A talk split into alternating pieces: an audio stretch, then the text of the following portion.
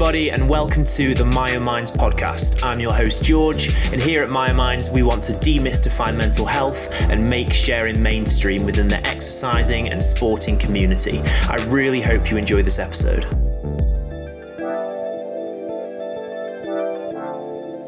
Just before we get started, I want to remind you that here on the Myo Minds podcast, we do often talk about eating disorders, body dysmorphia, exercise addiction, suicide, and other potentially triggering topics. Usually, in the description below, I will write down what we talk about specifically in this episode. That being said, I do hope you enjoy this, but please do be careful. Hi, Sophia. How are you? Hello, I'm good. How are you? I'm I'm pretty good. Yeah, it's been um it's been a long day. I feel literally every single podcast I ever do, I think I start with "It's been a long day," but I just, I just I have a lot of long days. Um, but we get I'm getting through it, and I'm I'm here, and I'm excited to talk to you. I've got the new fancy mic. I don't know if you've seen my fancy mic on the screen. Um, but I'm excited to. It's really nice. It's better than what I have. uh, honestly, um, I I have to. I think I have to firsthand apologize to the listeners for the last podcast because I was originally just using this headset that I've got on and I listened back to the podcast, and it was such a good one. I was speaking with my friend Mark, who runs Willow Grove Consulting, and they're basically this like consult consulting agency that that help with sport and stuff. And he, he's a brilliant person. It was such a good conversation. And then I listened to it back, and my mic was so terrible. I just sounded like a robot throughout the whole thing, um, and it just crushed me. So I was like, I'm gonna have to gonna have to invest in a in a proper mic. Um, but anyway, anyway, back to the actual podcast at hand. Um, Sophia, I I think to start off with, because I I don't fully understand what it is you do. I have a, a decent understanding. I know by the name of your your company and everything, um, and I've seen that you've been you've been up for awards and all this stuff. So you're obviously very well accomplished in what you do. But I don't fully understand what it is you do. So could you start by telling us about the work that you do and what it is you do exactly? Okay, so that's the question that people ask me a lot because you know neuroscience of dance first what is neuroscience of, of, dance? And then what does a dance neuroscientist do? And why am i giving workshops etc and how exactly do i help dancers?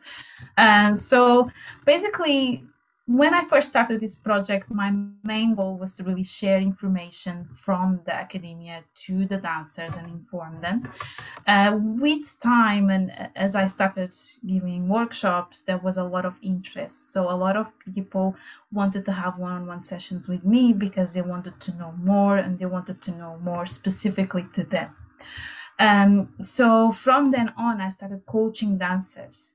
Uh, and this goes at the level of cognition and at the level of neuroscience and their brains and how their brains work and what difficulties they're having. And that can be memory, that can be attention, can be a lot of different things. It can be um, neurodiverse problems in terms of, you know, um, if someone tells me I have this specific neurodiversity and I struggle, what can I do? And these are the kind of things that I can really help dancers and inform them based on research, of course. So it's not my opinion, but based on, on research. And I try to help them as much as I can with information that they. Yeah. So uh, sorry to put, sorry to butt in just quickly. What do you mean by you said people come to you with um, different neurodiversity? What what does that mean? Okay, so um, so let's let's start with neurodiversity. Neurodiversity um, refers to how the brain every brain works differently so everybody's brain works differently everyone has some sort of neurodiversity but then we have neurodivergent people who have uh, let's say dyslexia um, autism has also been considered within within that spectrum. So um, those are people who have uh, different ways of processing information, different ways of being in the world, and sometimes the, um, the, the dance class or even classrooms in general are not prepared to really pass on the information to those people in the way that they best understand and they best absorb. Um, so a lot of the times we have people with dyscalculia. With dyscalculia, dyscalculia, I, I think it's said this way. See, I'm dyslexic, so I'm already struggling to say a word. I'm a good example of it. but um, we have people with problems with spatial directions uh, and they that suffer from um, different kinds of not, not suffer because I don't think we should consider something as dyslexia, uh, for instance, as, a, as an illness or something that I specifically suffer with. It's just my way of processing information is different. But sometimes they, a lot of these people actually think there's something wrong with them. And a lot of times what I hear is something is wrong with me. I can't memorize. I'm just not good at it. I just, something is wrong with my ability to do this. And teaching and learning is not a one way road. It's not just there's a problem with you. Um, maybe there's a problem with the teaching. Maybe there needs to be a better communication, a better uh, way of teaching and, and learning. So maybe you need other resources. So it's never something wrong with the learner. The learning process involves a lot of different things. But a lot of the times these people think there's something wrong with them. They're not capable, or because of this neurodiversity, they don't have a place in dance or in classroom in general. Um, so my role is always to give them as many tools as I can as I know so they can learn better. Um, and a lot of the times this is not as complicated as it seems. It's not like I give you a huge set of tools. Sometimes it's one little thing, changing one little thing in the dance class, changing one little thing in the way you think in the way that you uh, observe just one little detail makes a big difference um, and this is where sometimes dancers are missing out because there's a lot of focus on the dancer's body and the dancer's um, mind and mindset but we forget the cognitive part the cognition the learning the teaching and, and all of that that part that is more the neuroscience that is concerned with. Um, it's it's missing. And so there's like there's a gap there uh, and this is how this is how i help dancers. So i give out information in the workshops and then i help dancers one-on-one as they meet. Um, and so this is pretty much what i do. But i also have other um, let's say it's not a side project it's a, it's a project inserted in my project which is called the dance integrated healing method which is um, a method that I created uh, that pretty much uh, entails um, explaining what are the benefits of, of dance and how what are the healing components of dance and why, obviously from the new scientific point of view, and give people practical exercises so they can really bring those benefits. Um, they can emphasize those benefits in their practice. And so this is just another thing that I do that was born from from my project. Um, but those are two dis- different things. One thing is concerned with learning dance and helping dancers perform, learn movements better. The other one is more concerned with how can we use dance to, for, for mental and physical well-being. So I, I guess I haven't planned on on asking you about this, but I'm just interested now. You're talking about um, this this the the latter one about how you can use dance to help people's mental well-being and stuff. Um, what kind of what kind of messages do you put across with that? Like, what are some of the tips and things that you tend to talk about? So basically, what I do in these workshops, I extensively explain the. So this there's a theory part theory part and then there's a practical part. So I extensively explain why is dance beneficial for the brain and mental well-being. So what are the components that are beneficial and why why they are beneficial in the first place. So and then the practical part, uh, we are applying the exercises, but I always refer back to the theory. So remember when I say this, this is what this is doing. This this exercise is doing this. So I explain the various components, and um, I think it makes it's the same thing as like, for instance, meditation. You say, okay, meditation is good for you, and the person's like, yeah, nice. But then if you really explain what it does to your brain, and then you're like, oh, I really should be doing this. so it really motivates you to to do it, and that's really my goal. Um, and this goes along with my my one of my goals for this project is also to um, I aim that um, one of my aims is that dance is used for medical purposes. So that dance is valued, that the neuroscientific community looks at dance as something so valuable to study, uh, and is related to health. So not just looking at dance as art, but something that is health as well, health related. That that's that's very interesting. So it's, it's similar exactly. to like the way I'm I I'm not massively. I, I, I don't think I've ever read a neuroscience um, article, so I'm definitely not well read in neuroscience. But I imagine there is some literature around the way that meditation influences your neuro- neuropsychology. Um, yes. So then, so, yeah. So you're hoping that that's going to happen in dance as well. It's already happening. It's already happening, and as we go, it's happening more and more.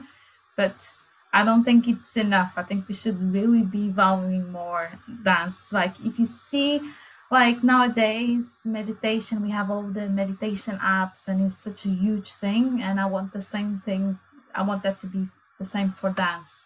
And in, in saying this i want dance to not be something harmful for dancers because it can be because of the dance environments um, dance the dance demands the the unhealthy competing environments that can really create um, can be bad for dancers but also there's the other side where we have people that are not dancing and not enjoying dance classes because they think you need to be born talented because they think they don't I, can, I can't be a dancer i can follow the beats i can there's all these things that the general public thinks dance is specifically for this specific group of people who were born to dance. And they're not enjoying as many benefits as they as they could. And then also the dance classrooms are not inclusive for people who have you know neurological disorders who may have some disability. So those are the exact people that need dance but they're the exact people that are most of the time not welcome in dance. So the dance classrooms are not welcoming of them or they don't have the right teaching methods and the right resources to support them. So this is also my my I try to do my best that so that um, changes. Yeah, and the the um, the thing that kind of stands out to me there, at least that, that I thought of when you were saying that, was uh, so can you can these dance things do they or the benefits of dance do they only come when it's in the class or could you do it at home because i'm thinking of like i think you know a lot of the listeners are gym goers and you know i think there are a lot of them might feel like oh i'm not a dancer i'm a you know, big weightlifter person. Um, you know and they might feel a bit um yeah like i i wouldn't i would i feel like i wouldn't feel comfortable walking into a dance studio and trying to dance in front of people who who know what they're doing. Is so yeah what would you suggest to those people? Is it something they can do at home? Yes definitely. I think that's in any form it's beneficial. So if you just dancing around and studies have been show, showing that just going to the club and dancing normally you know that that that's something already. So it's just it's really about moving and exploring the ways your body can move and just feel that happiness of moving to your favorite song. So it doesn't need to be this thing where you go to class and you learn the movements. And sometimes this is not for everybody. Going to class and learn a choreography it's not for everybody so if that's not for you, there's so many other types of dance that are improvisational that you just go there and you improvise. Or they are guided improvisation like my workshop in um, dance integrated healing is guided improvisation. So you do whatever you want i'm just guiding you and you take it or leave it. So it's um it's not for everybody. But maybe if you're not an improvisation kind of person and really like to be told what to do and how then go to other um, classes where the classes are structured and the dance is structured. Maybe ballet is not your thing, but maybe hip hop is your thing. Maybe house is your thing, which you have the loose movements and you feel like you are in the disco. So um, it's really about finding what resonates with you. It's the same thing with going to the gym. Maybe you like weightlifting, but maybe it's not your thing and you just or maybe you don't like gym at all and you go for a run but you're still exercising. So the main point is you still do it. You just find something that you enjoy. Yeah i really i really like that. Um maybe i'll do that i do i often dance in the kitchen whilst i'm cooking. I tend to put I, i'm a big fan of the beatles so i put i put some beatles on and then i I dance along, although no one wants to see me dance. Um, I am horrendous. Uh, But anyway, we, we've gone a bit off track, and but we we keep mentioning this word neuroscience and neuropsychology and all this kind of stuff. But what actually is neuroscience for people who don't know? Okay, so neuroscience is the study of the nervous system, be it central, which includes the spinal cord and the brain, or the peripheral nervous system, which is all the nerves that are connected to the spinal cord and the brain, etc. So it's really studying your entire motor, emotional, uh, cognitive processes all together. And it really involves various sciences, like it's all about anatomy or biology or it's a lot of different sciences that come together to really study all those this system, the nervous system. So that's basically what neuroscience is. So is that something that, like how did you get into that? Did you just did you do it at uni? Were you always interested in it? Like what what made you move towards this? I've always been passionate about neuroscience and it pretty much started when I date so my first boyfriend had schizophrenia and that really set me up for for this for psychology. I'm i'm also um, i also have a degree in psychology so psychology and neuroscience are my passions. Uh, and it really set me up because i was thinking okay how does this brain works differently from mine and what's going on in there that is making all of this so that really set my journey to follow neuroscience but i first followed psychology and then i did neuroscience and then it just so happens that uh, I'm a dancer, and then I had the opportunity to study dance, and those two worlds have merged for me. So you've really brought like your two passions together, yeah. basically. that's great. I think that's that's really important. Um, I think doing doing something you're passionate about and doing something that's meaningful to you makes makes your work so much better. I think it, it makes not only what you make better because you're so into it and you're so kind of engulfed in it, but also it makes it easier to work and to do what you do. Um, yeah. Yeah, that's you know why I can do my long days at work every time and then come do this podcast because I love doing the podcast. Um, same, so, I'm the same. So yeah, you have to love what you do. Exactly, exactly, and I think I think that's a good message, um, kind of off the cuff for people listening to the podcast. Is you know I think um, even if you and I understand that people are in um, bad like situations and, and you know you need to do your job that you're currently doing that you don't like, but I think you know find something that you love and even if even if you do 10 minutes of it at the end of the day, that's what my mind was originally for me. It was just a it was an Instagram account that I set up just to help people share their stories because I enjoyed it. And then it just builds up over time? That's that's a good question actually that I didn't really prepare. But how did you start the neuroscience of dance, and how did it kind of progress over time? So I started. This was an idea while I was at university, uh, and then I just see this is a thing about projects that you want to do and do what you love. You can't just sit there and think I'm gonna do what I love and think it through. Like this is gonna be like this, but then because if you think too much, your brain is sabotaging. It's like, no, but this is not gonna work. So one day this idea was just there. And one day I said, you know what? I'm book I'm planning my first workshop. It's out. And I had nothing prepared. it was like, I have a workshop, people are buying tickets and I have nothing. And this really then I started building something and I, I built a handout that was so big that it nearly became a book. So I was like, things started happening. And from then, I was just giving my first workshop, and I was just there because I loved it so much, and this is something I wanted to do. And I didn't even charge much because it wasn't wasn't about any financial thing at the at the time, and it just developed and there was a lot of interest. There was a lot of buyers as well and there's there's interest but there's people like i don't care about this. Why do i need this? Because it's such a new concept. So there's like these two there's two kinds of public that i have the public that's like yes we love this and the one that's like why do i need this i don't want this and what is this and what is neuroscience uh, and that is very resistant to, to, to my project but then there's the other side of it but this is how really it started. And then from then on, other workshops just developed. And I have specific workshops. And then I started coaching people. And it just keeps going, keeps going. And then I built a website because I, I was thinking, okay, I need a proper website that functions properly. so that I don't have to be all the time. You know, people don't have to send me money to PayPal. They can just book it online themselves and just making life easier for them and for me. Um, so this is how it started. I don't know where it's going, but it's a journey.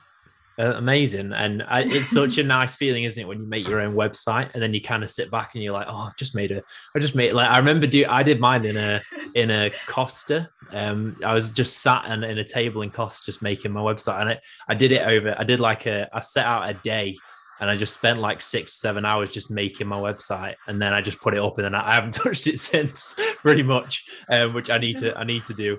Um, but yeah, and I really love that you you just kind of threw yourself in it because I think you do like to to steal the the Nike slogan. You just you just do it. Like you just got to you just do have, have to. to. do it. Yeah. Um, because like you said, you you just keep thinking and thinking and thinking, you're never gonna make it perfect. You're just gonna constantly think of other stuff.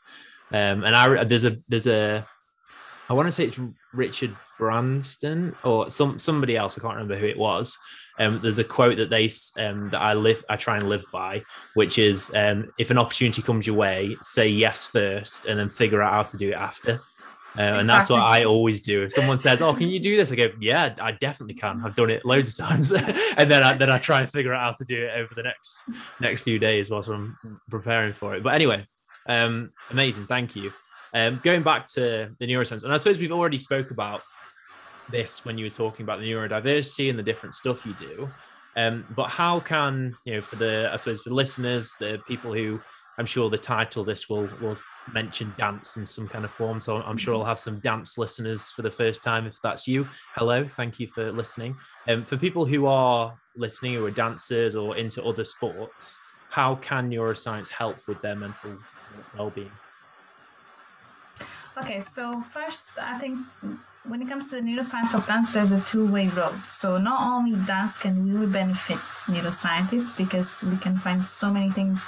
Because dance is such a complex human activity. There's so much, so much information that we can take from how the brain works from the dancers. But then dancers can also benefit from knowing how the brain works. So when you know how your brain works and how, how your brain produces dance, then you know how to learn better. You know how you kind of learn like the brain acts pretty much. So you know how it does it, you know how your brain perceives dance, how it memorizes it, how it executes it. Then you get all the brain acts and things that you can do to improve that. Um, but also it can help your mental well-being because if you think about it, cognition, um, motor co- motor cognition everything is interconnected. So it's not like we have a box with emotion emotion a box with cognition a box with motor information and ability. Everything is interconnected. Uh, and a lot of the times the mental well-being also depends on how well you think you're capable of doing things. And if you are struggling with um, if you are cognitively struggling if you are let's say if you think that you can't do something and you you are struggling to do something that will affect your mental health.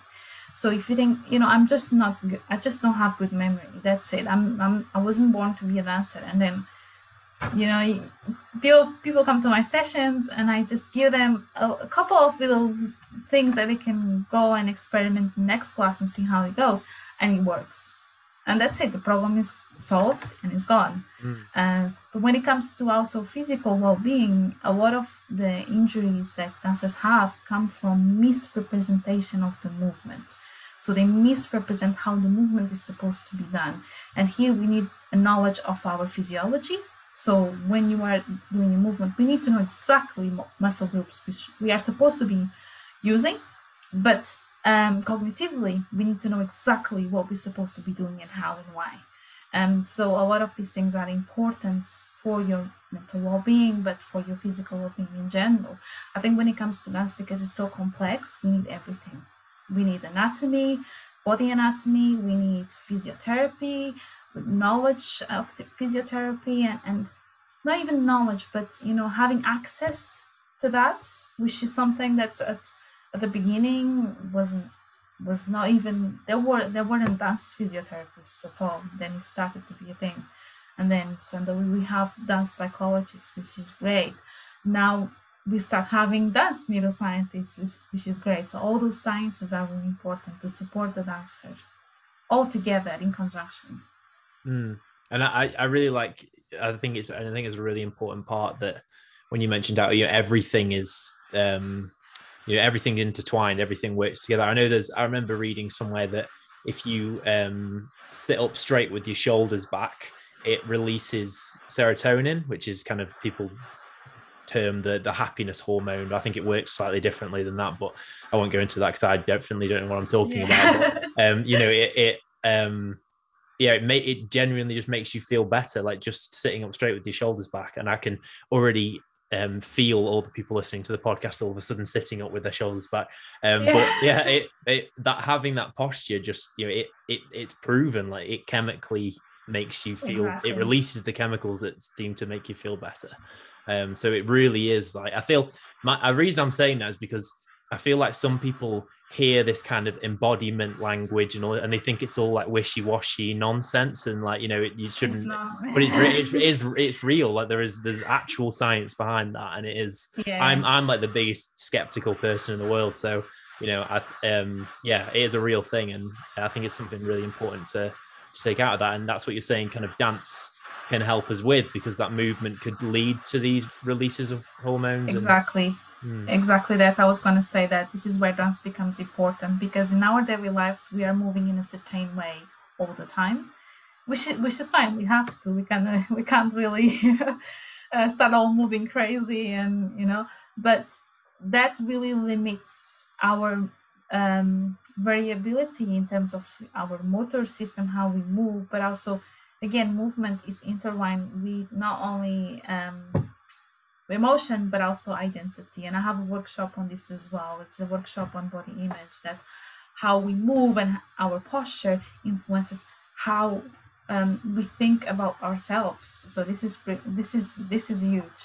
So you know and it has been proven that when you adopt confident postures you feel confident. Even if even if you don't feel confident as soon as you put the posture then you feel another way. And and this can really help not only our self-esteem but our well-being. This is why if you sit with your shoulders uh, back and you sitting upright you there's some there's something happening. Um, so it has a lot to do with that. And this is where dance becomes a great tool for just exploring being in your body which is something we don't do. We don't we don't take a moment to appreciate being in our bodies. And dance is pretty much that being in your body Yeah, and again, I think it's it's it's that's another thing where I think because I I I've started meditating more now, and I've been working on that, and I've got to the point where I'm I'm doing it pretty much every day for five minutes a day. And a big thing what I do there is I try and be aware of of certain parts. Of my, the way that I'm doing it currently is um I'm trying to be aware of my diaphragm and aware of my like intercostal muscles when I'm breathing and feeling them move and and trying to actually feel it and almost almost like purposely move that diaphragm down as I breathe rather than how I would normally just kind of let it happen. And I, yeah, I can't I can't explain it. It just I just feel more um, I guess aware of myself and I just feel relaxed. And I guess if anything, it just takes my mind off of the stresses of everyday life just for a moment whilst I'm like focusing on on my own body. Um, yeah. you think that's kind of what happens with dance? Yes, as well, because when it comes to to dance, basically the the instrument of dance is the body, uh, and you have to have a good connection with your body. However, when you and this is where I also encourage dancers to use improvisation and movement exploration, because if you're doing the same movement for I don't know 20 years, you can easily do the movement without thinking about it and without paying attention. And this is where sometimes we need to do improvisation and explore and try and explore the movements and, and try to be consciously aware and focus in the body because then when you know it automatically you just you don't pay as much attention. So that that's really important to to, to keep that practice going and I think that exploration and that kind of create, I think creativity is just a, big bonus for anyone. Being creating things and being expressive is just, I think it's just part of humans. I think it's just what we want, we want to do.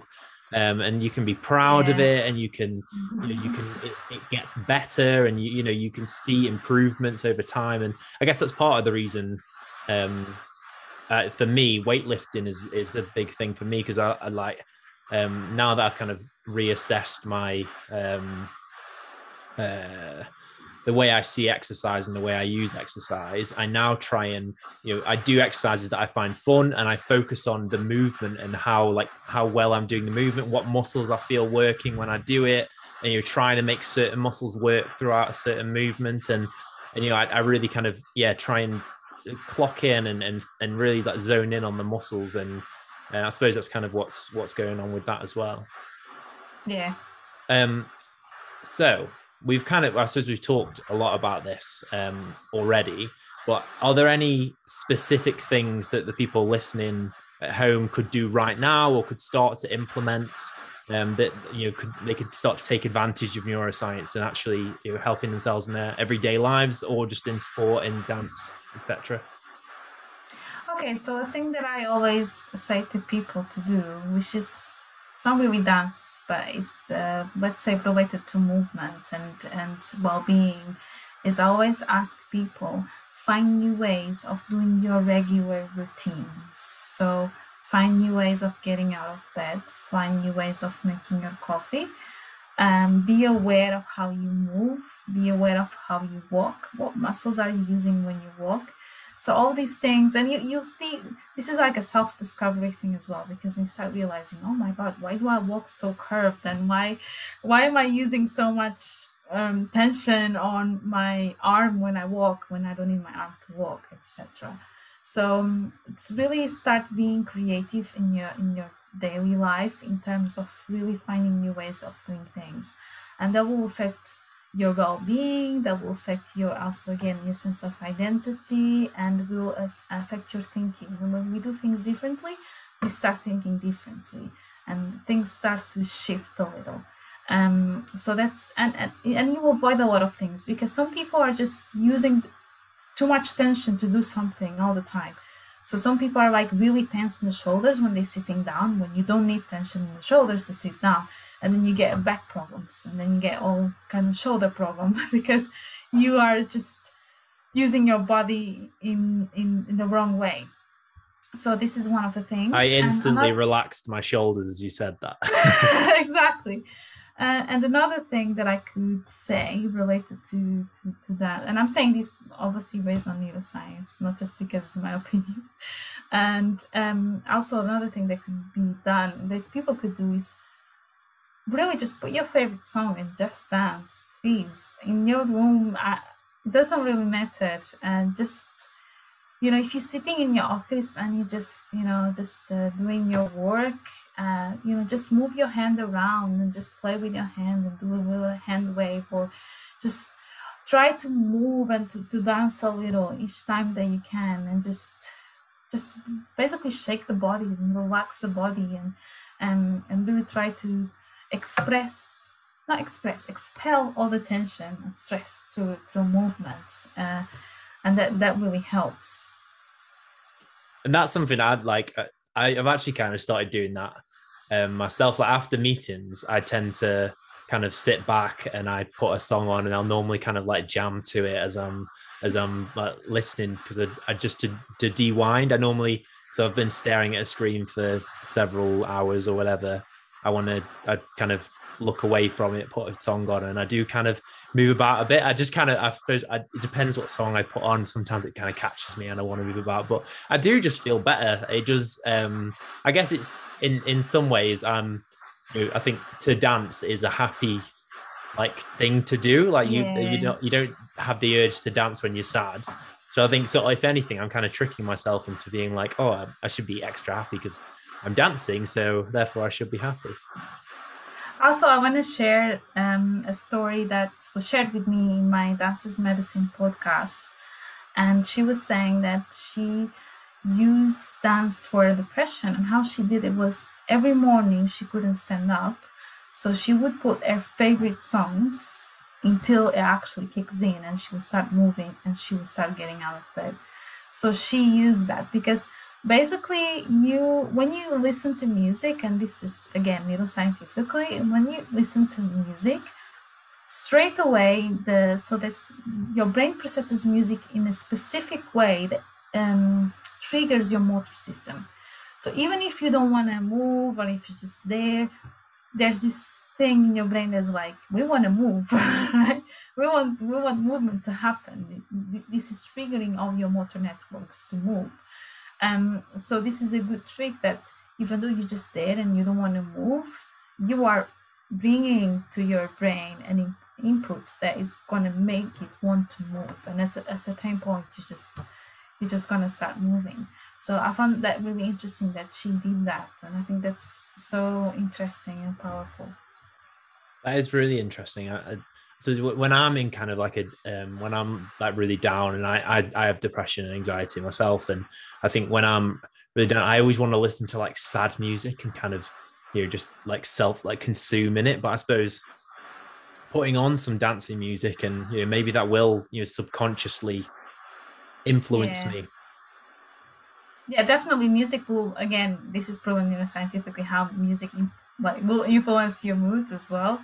So it's like you know you, you don't have to necessarily go and listen to a song that is like super uplifting but maybe something more neutral or more chilled out like those chill outs for instance that just kind of like start getting into some other kind of mood uh, moods. So that's also a good thing to do Mm, I think I think music obviously has a good impact uh, has an impact on the way you feel and the I think on you physically as well because you know speaking as a gym goer and, and hopefully this will resonate with some of the people listening as well um, you know, if, if, I put on my favorite, like I think everyone has like a PB song.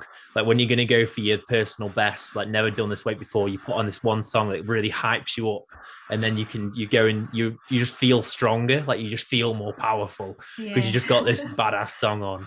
Um, mine mine is for the people listening.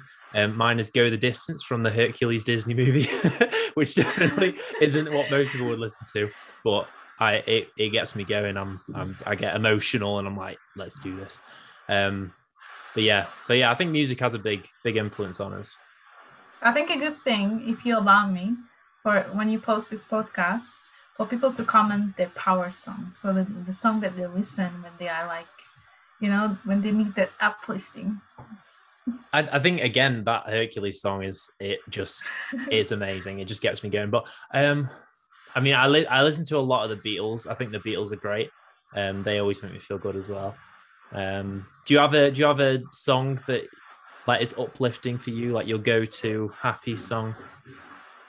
Yeah, well, I have a couple, yeah, but um, I think my favorites will be uh, from Wardy or Lorde. I don't know. Some people call her Wardy or Lorde, uh, and the song is called Bravado. So, I don't. I don't think I've heard that before. I'll have to give it a listen.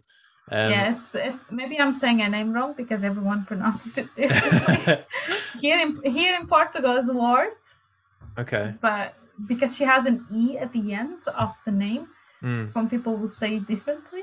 Uh, okay. But you know, I think everyone knows it, and the song is Bravado, and I just love the song. I don't know, but you know, I have a, a lot of uh, other songs that I that I like to listen when I'm mm. just I need that power. mm, yeah, I think every, everyone has them um, stored up, but I'll give that. I'll definitely give that a listen.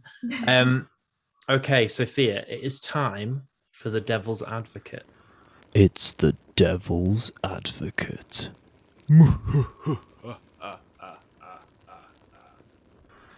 so, for everyone listening at home who maybe this is your first podcast or maybe it's the first one um, that you've listened to where, we've had the devil's advocate. This is a new section in the podcast where basically because everyone i get on the podcast i like what they do and i always agree with them. And it's just basically us just constantly agreeing with each other. So i wanted to add in a, a moment where i go against what the person says and i'd ask a bit of a controversial question and um, so that's what the devil's advocate question is. So today's devil's advocate question is, and we've already kind of touched on it, so I've kind of ruined it by by supporting it already. But here we go.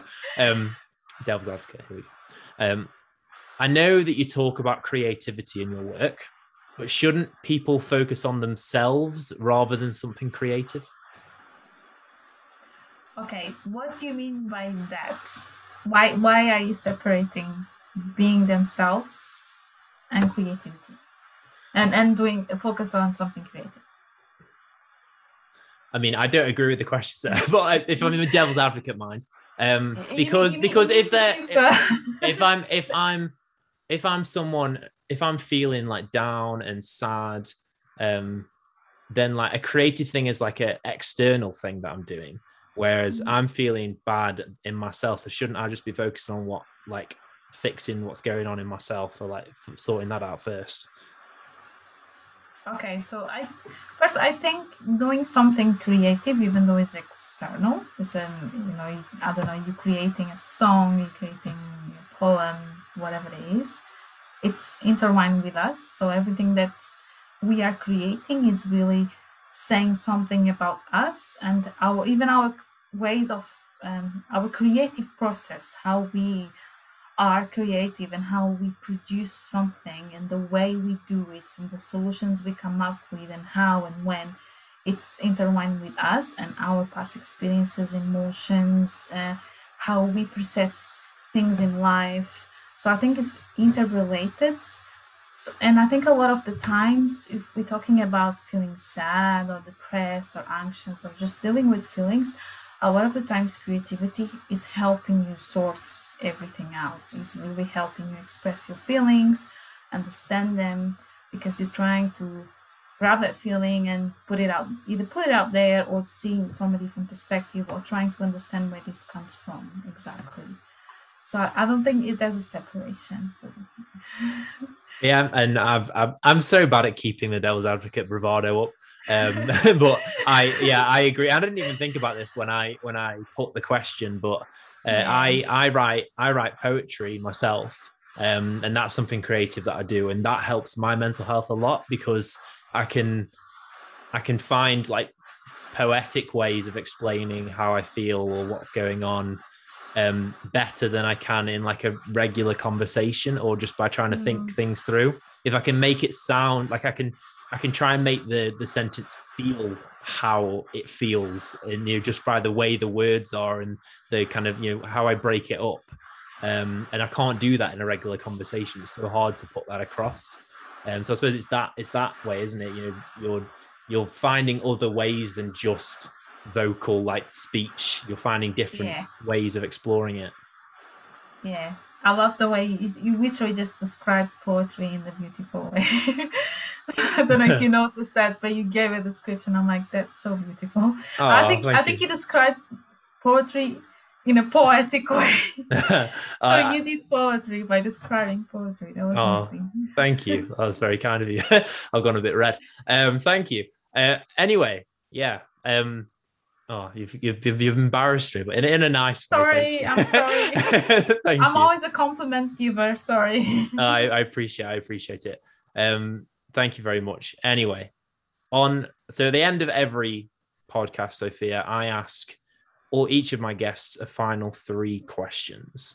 So the first question is name a person, either real or fictional, who inspires you. Okay, so I have many people, but I'm gonna select Lisa Nichols. I don't think she gets as much credit as she should.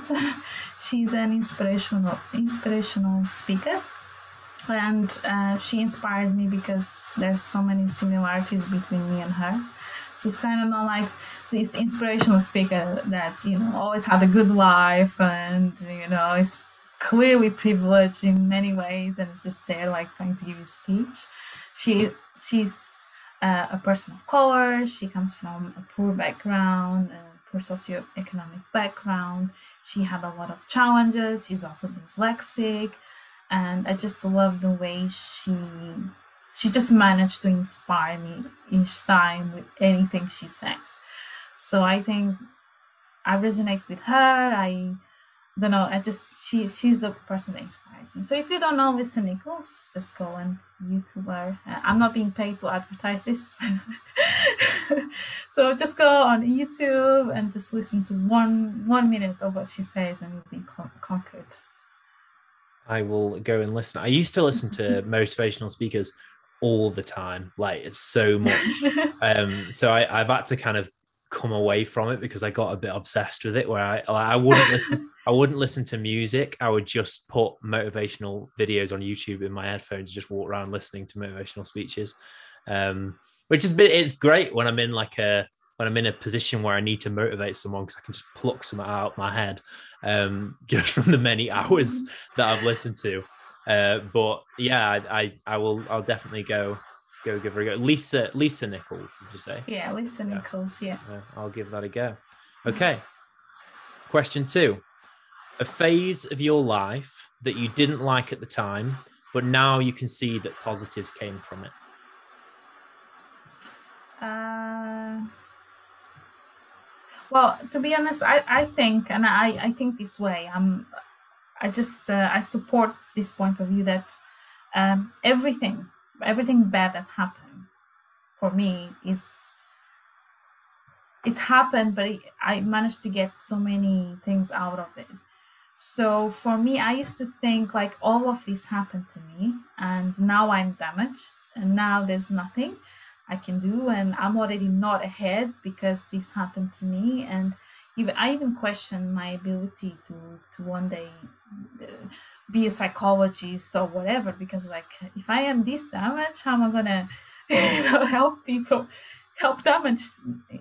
Um, well, when I say damage, is I'm just uh, in quote marks um, people. If I am damaged, but now and uh, once my therapist said to me that everything I went through is a toolbox to help others, and is is is it so? That's my toolbox that I have there. And someone has something or they've been through something, I'm like, hey, I have here in my toolbox. I know how that feels. So that so I keep bringing all my tools with me. Um, so I think everything I went through and every barrier and just there's so many things. There's so many bad phases in my life that I had and so many traumas that I collected. That I have like a full on book of traumas that I collected. That all for me, all those things, um, they are positive in the way that they they brought me something good and they just direct me to different things in my life that I wouldn't be there otherwise. Um, so I wouldn't say one specific thing. I would say all of them. Amazing. Thank you. Um, thank you for sharing that. And yeah, I, I, really like that question. And I say this every every episode, but I, I, think it's so important for people who might be listening who are going through a difficult time at the moment to to understand that good things tend to come from these shit moments, and you actually end up you getting tools for your toolkit, and you end up um, you know you realize how strong you are when you get out of it. You realize that you you, know, you can you can really deal with that stuff and you can get through it and you're doing amazing. Um, and yes thank you thank you so much for sharing that. Um, and the third and final question is a phrase to live by. Again there are many but if you want to know some of them i always post uh, when i think a quote is really inspirational i just post on the neuroscience of dance instagram anyways. But one that i think it's really important that i live by is energy flows where energy goes. So choose wisely what you're putting your energy into. Because whatever you're putting your energy into then it's really it's only changing your brain and making changes to your brain is uh, structuring your life is structuring everything around you. So you know there are a lot of things that people put energy into that uh, your energy is flowing there everything is flowing in there.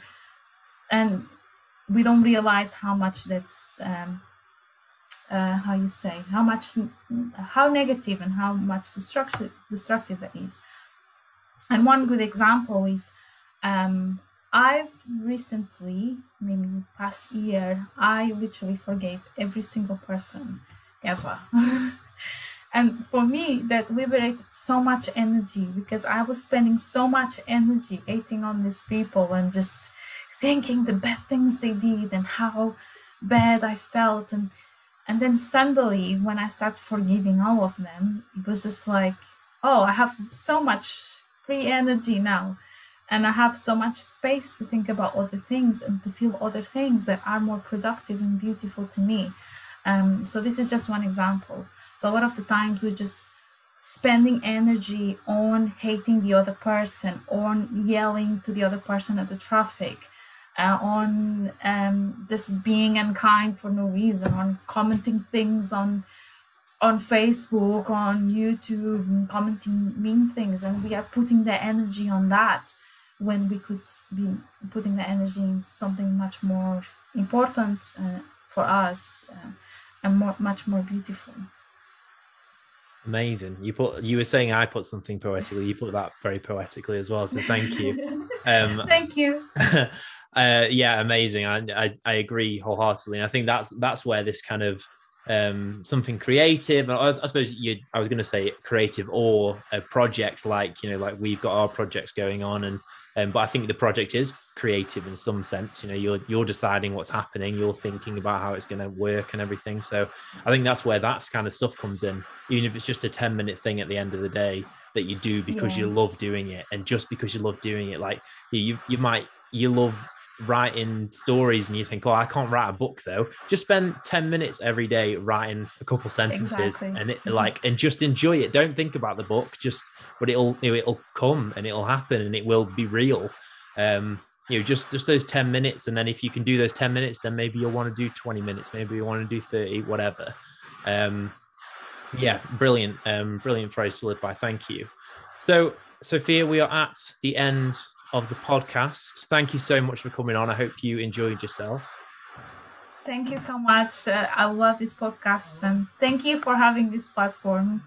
Uh, it was it's great to be able to share my work and my points of view and platforms like this really help. So thank you for your hard work. Oh, thank you very much. Um, and thank you again for coming on. You've been an excellent guest. Um, everyone listening at home, as always, thank you so much for making it through one of the episodes. And I hope to see you at the next one. Bye. Thank you so much. Bye.